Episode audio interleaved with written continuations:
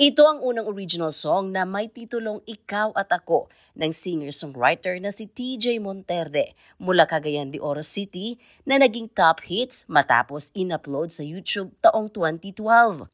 At mula noon, namayagpag sa music scene ang kanyang karera. Subalit bago pa ito makilala, bata pa lang ito, nakitaan na siya ng angking galing sa pagkanta. Sa katunayan, sa murang edad naging radio personality ito.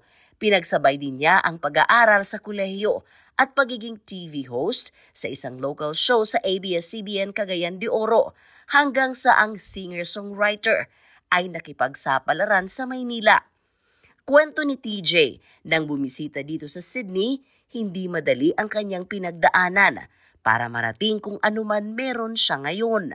Mahirap siya, yes, but it's more of the, as long as you stay authentic to yourself and not think about getting there, it's more of that. It's more of just sticking to what you want to do and stick to your authenticity.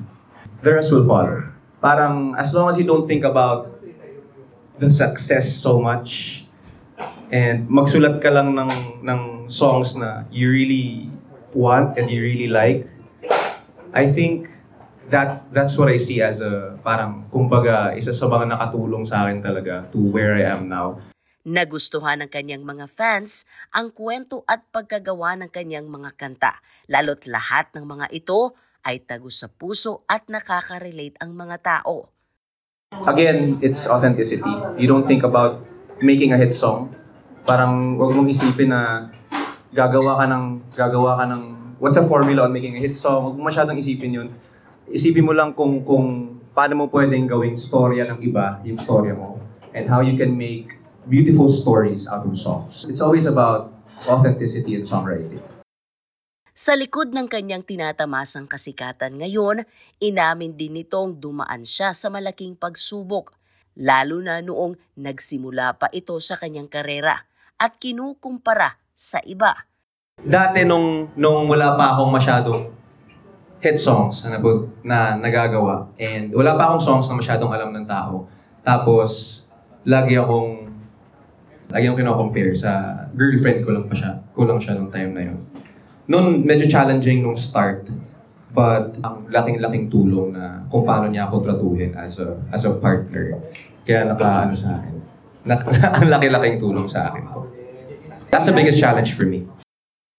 Kasi, pag sa amin, it's always about, parang mantra namin is, kahit hindi sa akin, basta sa atin. So, it's not about whoever has the win, as long as sa'yo yun, it is, tayo din naman dalawa yun. So, kung about pressure, wala naman akong nararamdaman pressure or whatever, because that's how she makes me feel.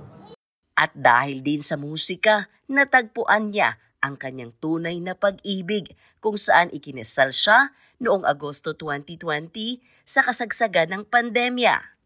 Si Kizzy kasi is ano siya ni she's from X-Factor Philippines. Alaga siya ni Sir Martin Nievera. And Sir Martin is one of my label mates in PolyEast Records, yung record label namin dati, which helped me in my career.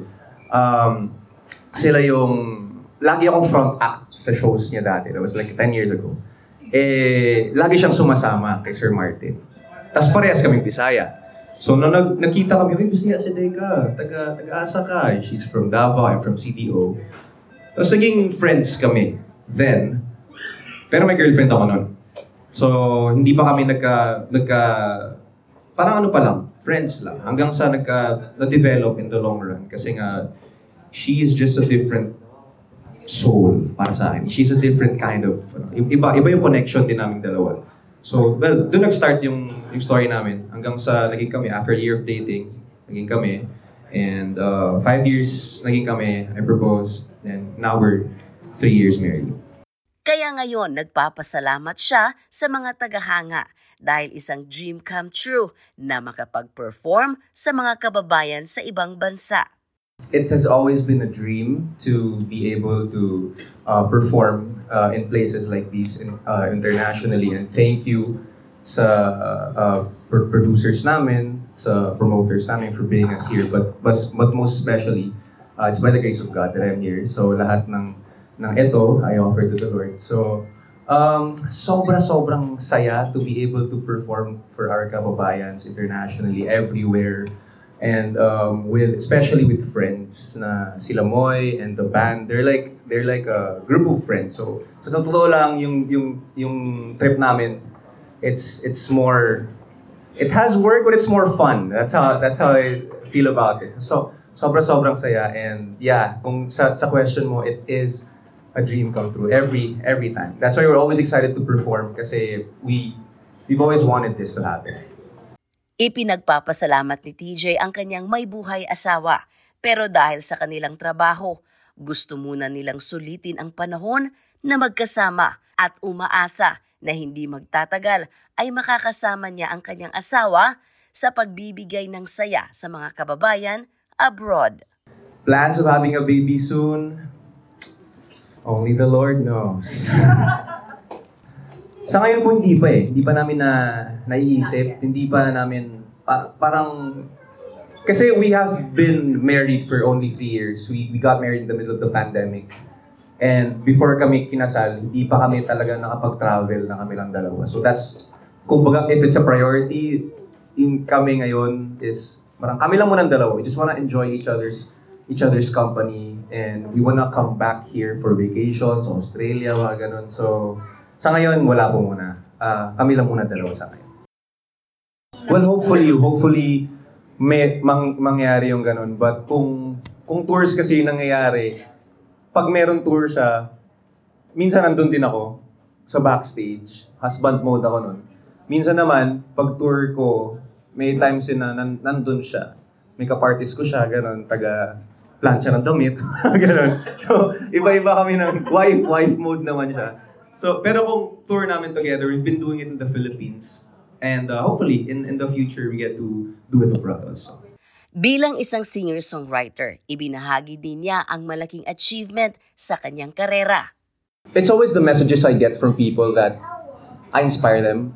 And every time, it's medyo, well, for artists like me, like kami, marami rin times kasi nawalan kami ng gana about things, hindi na kami sigurado about where this is going kasi this is a very, yung career na to, you can be up there now and hindi mo alam saan ka bukas. But as long as you stay authentic to what you do and people consider your story their story, yung mga nagme-message sa amin na thank you for your music, maraming salamat po, it's been helping me a lot these days. Even if it's not a hit song, I mean, that's more than enough. As long as you inspire other people in the songs that you make, para sa akin, yun yung greatest achievement, always. May payo naman ito sa mga kababayan na gustong tahakin ang pagkanta. Never be scared to put your art out there. Huwag kang magdalawang isip. Kasi meron at merong makikinig sa'yo. Hindi mauubos yun. Meron talagang There's always gonna be somebody who's gonna listen to you. So, YouTube is free, Facebook is free, record your songs, write your songs, don't be scared. Write your songs, record your songs, upload it, and again, meron at meron makikinig sa'yo. So just put your art out there and let the universe let it happen. Bilang isang performer at may asawa, ibinahagi din niya ang tunay na kahulugan ngayon ng tagumpay sa buhay. Success for me, tagumpay for me is, it's always peace of mind. It's always being able to do a tour like this and just enjoy it, not think about anything, enjoy it with friends. You have a good relationship with people, good relationship with your wife. You don't have to be really up there, but as long as you're happy in everything that you do and you're surrounded by and loved by people, that's success for me. Simply like that.